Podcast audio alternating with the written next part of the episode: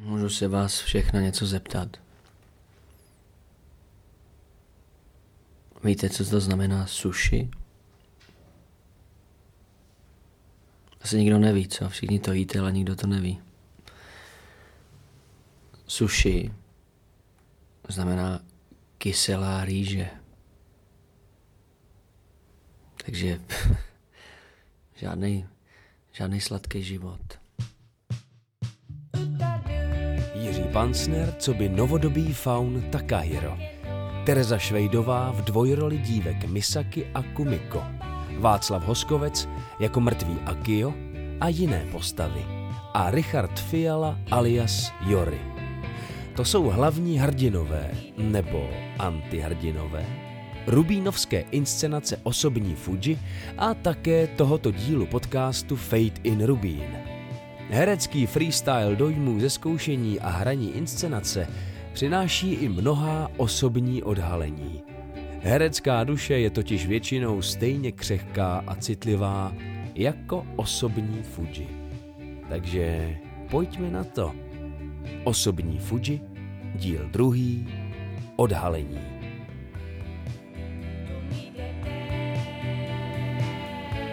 Tak ahoj, Richarde. Nazdar, proč mi říkáš Richarde? No tak já jsem myslel, že eh, to je tak, jako se tak jmenuješ, ne?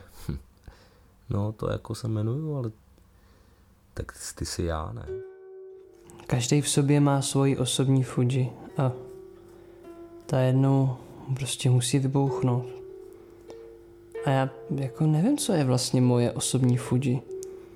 Když o tom jako přemýšlím, tak mám pocit, že jich v sobě musí mít aspoň milion. Protože já furt z něčeho strach a furt se něčeho hrozně bojím. A zároveň chci být jako hrozně odvážný a chci to všechno hrozně zmáknout. A to ve mně vyvolává nějaký tlak, který furt roste a roste a zároveň prostě asi zák- zákonitě musí nějak vybuchnout. Tak Ríšo, prosím tě, eh, co ty a osobní Fuji, co bys k tomu řekl? Já to mám takhle, já to mám hrozně rád. Mám rád tu atmosféru během inscenace, myslím, že to je jako, že to je silná inscenace, protože to téma je silný, zároveň je to samozřejmě trošku jako depka, ale zároveň my teda eh, to hrajeme eh, hrajeme jako formálně tak jako lehince, jo, aby se divák z toho úplně jako ne, nepodělal prostě, aby z toho neodešel opravdu jako v depresi, takže ta formální stránka od nás jako eh, inscenátorů je taková jako lehinká, jako často až tak jako do vtipu, jo, ale to téma je samozřejmě těžký, no. E, možná i proto vlastně nám Jirka mm, Ondra režisér jako často říkal jako nehraj, nehraj, nehraj, že jo. Jo, to vám říkal? No, říkal, no, tak kdyby vám to neříkal, tak to jich neříkám, že jo. Jo, tak promiň, tak já už ti nebudu skákat do řeči. Ne, v pohodě, to je tak, jako skáču si sám, takže... No, to je jedno, nepřerušuj mě už. Možná právě tahle inscenace mi jako pomáhá ze sebe dostat nějaký ten stres, protože se vlastně jako na začátku můžu nějak jakože zapálit a pak jako hořet až vlastně do konce, kde to kde ten doutnák prostě dojde a celý ten dynamit vybouchne. Já teda musím říct, že tuhle tu připomínku jako herec opravdu miluju, protože když jako teda člověk tam něco hraje, že jo, a, a když dostane připomínku jako nehraj, no tak, tak jako co mám dělat, no, tak jsem herec, tak hraju, ne, tak jako mám tam co, jako budu štít křížovku, nebo já nevím, vrtat někomu zub, nebo Vždycky jsem přemýšlel, teda já, Takahiro, jestli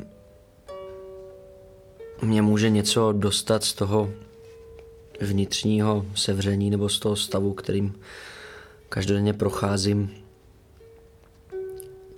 celý roky. To byly buchty, teda holky, a samozřejmě alkohol, teda chlast. Se tam svlíknu, no. té inscenaci. Což vlastně jsem tak jako přijal celá s potěchou, protože byly doby, kdy jsem se v divadle vlastně hodně slíkal, se to po mně jako chtělo, když to bylo samozřejmě nějak jako platný eh, v té dané inscenaci, no a pak najednou prostě dlouho, dlouho nic, tak jsem si říkal, čeče, vidíš to, tak už už prostě toho tvýho šuldu už na něj nikdo není zvědavý, jak se říká, no.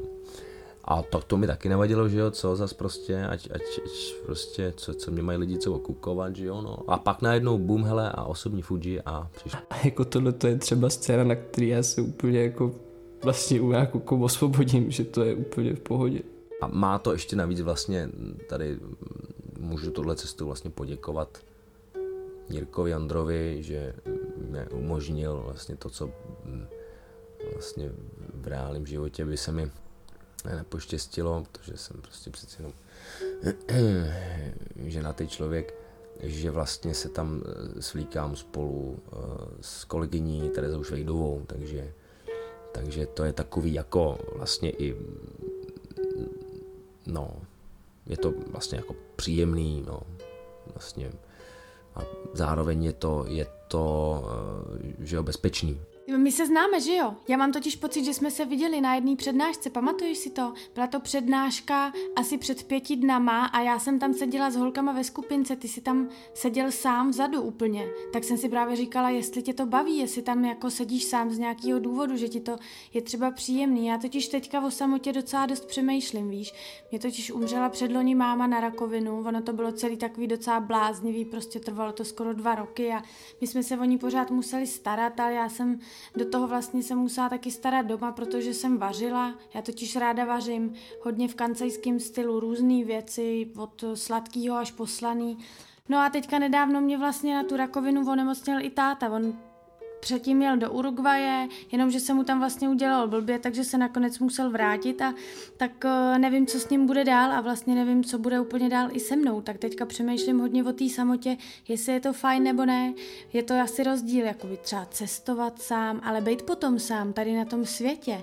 Je to vůbec jsi sám nebo nenarodil ses už sám, možná jsi sám od začátku a není to tak hrozný a nebude to tak hrozná, vlastně se pak možná potkáme třeba v té Uruguayi kolovali o mě, nebo možná ještě kolujou takové legendy. Jako, že, že mám trošku delší penis, nebo jako, řekl bych i obří. E, tak já nevím, tak jako je to pravda, je to, je to pravda, no. Mně se sem ze začátku úplně nechtělo. Doktor říkal, že to bude dobrý a já myslím, že to dobrý je, že to je dobrý. Že nám je tu dobře a že to i dobrý bude lepší než doteď. Že, že mi bude dobře. No. Jo. Je, bude to, bude to urči, určitě to bude zase všechno dobrý doufám, až, až jednou uh, vyjdu. Teď přemýšlím o tom,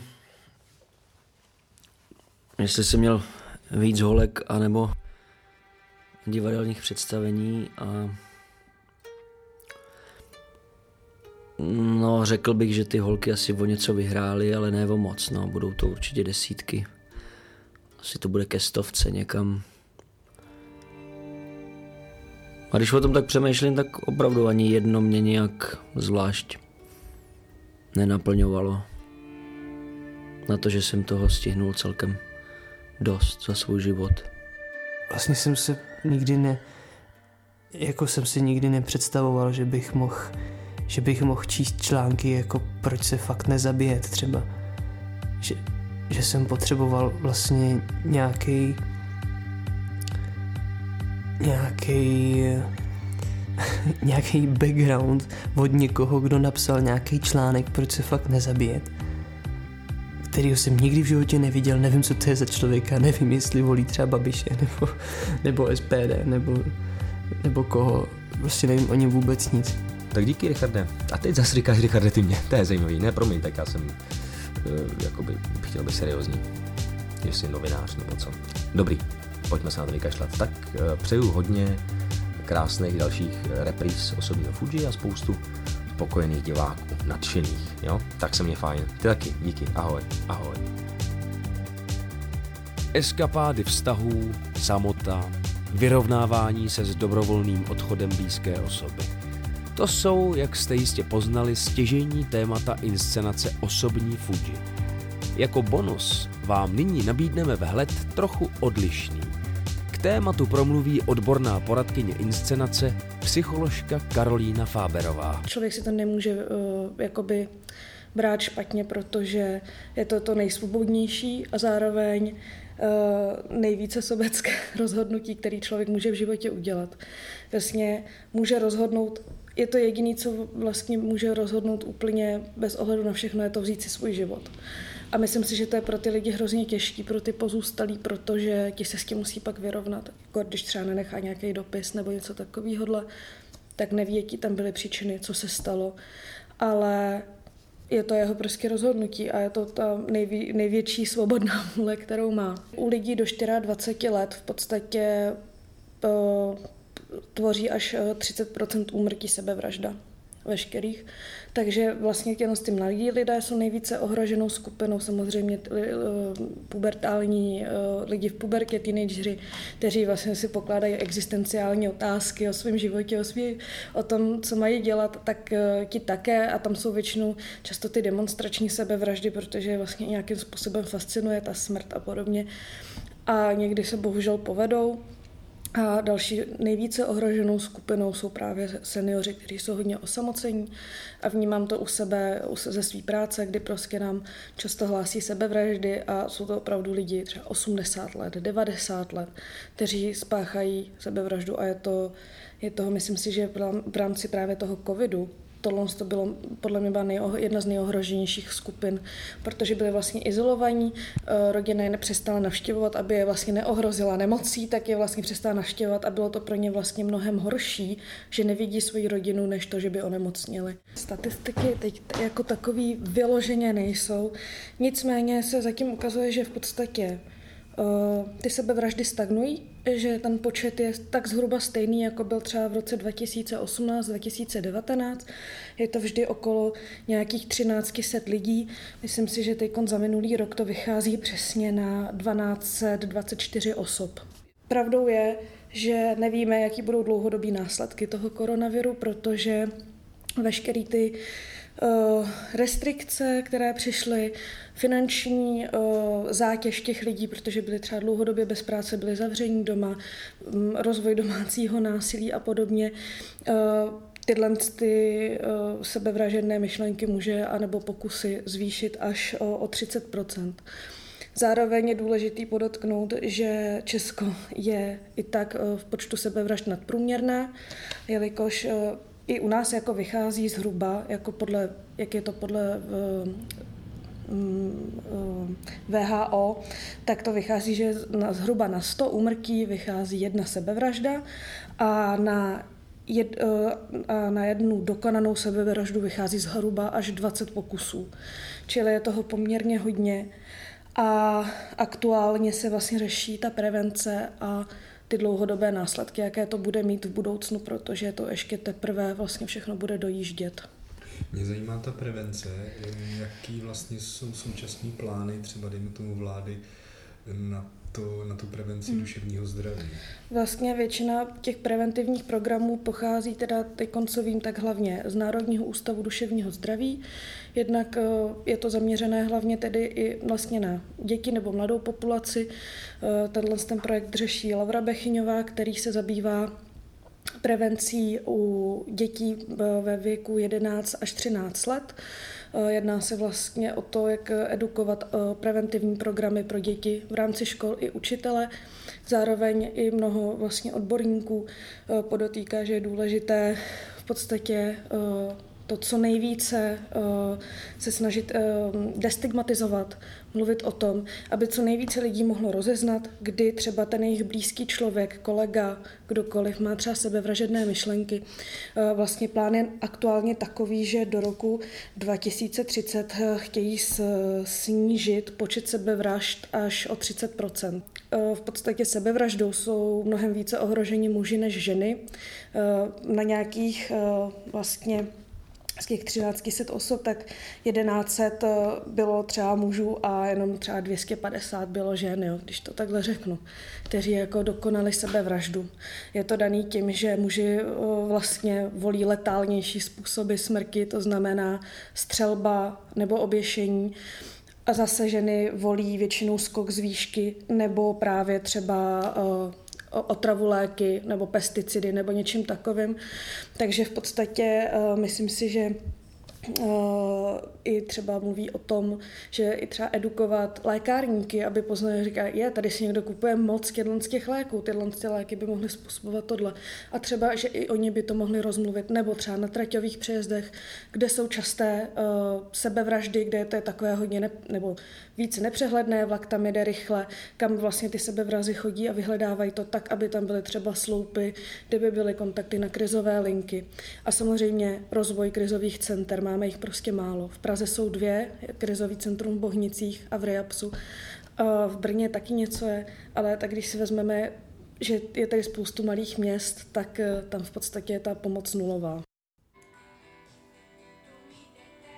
No a tak si říkám, jestli vy jste se sem nechtěli za mnou podívat vlastně. Návštěvy jsou tady povolený a dostanete tady taky to dobré jídlo a můžete tady třeba i přespat. Nemělo by se to snižovat, jo. Každá, i ten pokus už vlastně něco znamená. A přesně takový ten klid před bouří, to je ono. Ono, ten člověk vlastně ví, že bude konec a bude konec toho utrpení. Takže proto je dost možný, že vlastně jsou takhle jakoby hrozně, hrozně v klidu a vlastně uh, ti, ti to, to okolí si myslí, že už jim je jakoby dobře, ale nemusí to tak být. Osobní Fuji prostě v každém z nás.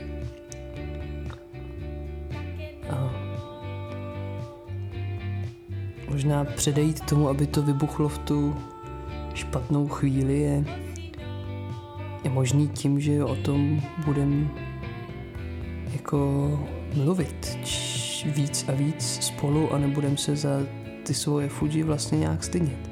Je to kliše, ale stejně jako jde člověk s chřipkou doktorovi nebo se zlomenou nohou, tak by měl jít i se zlomenou duší k psychiatrovi, psychoterapeutovi, k psychologovi, protože uh, je to nemoc jako každá jiná. Jo, je to uh, mezinárodní klasifikace nemocí. I to, že vlastně není se za co stydět.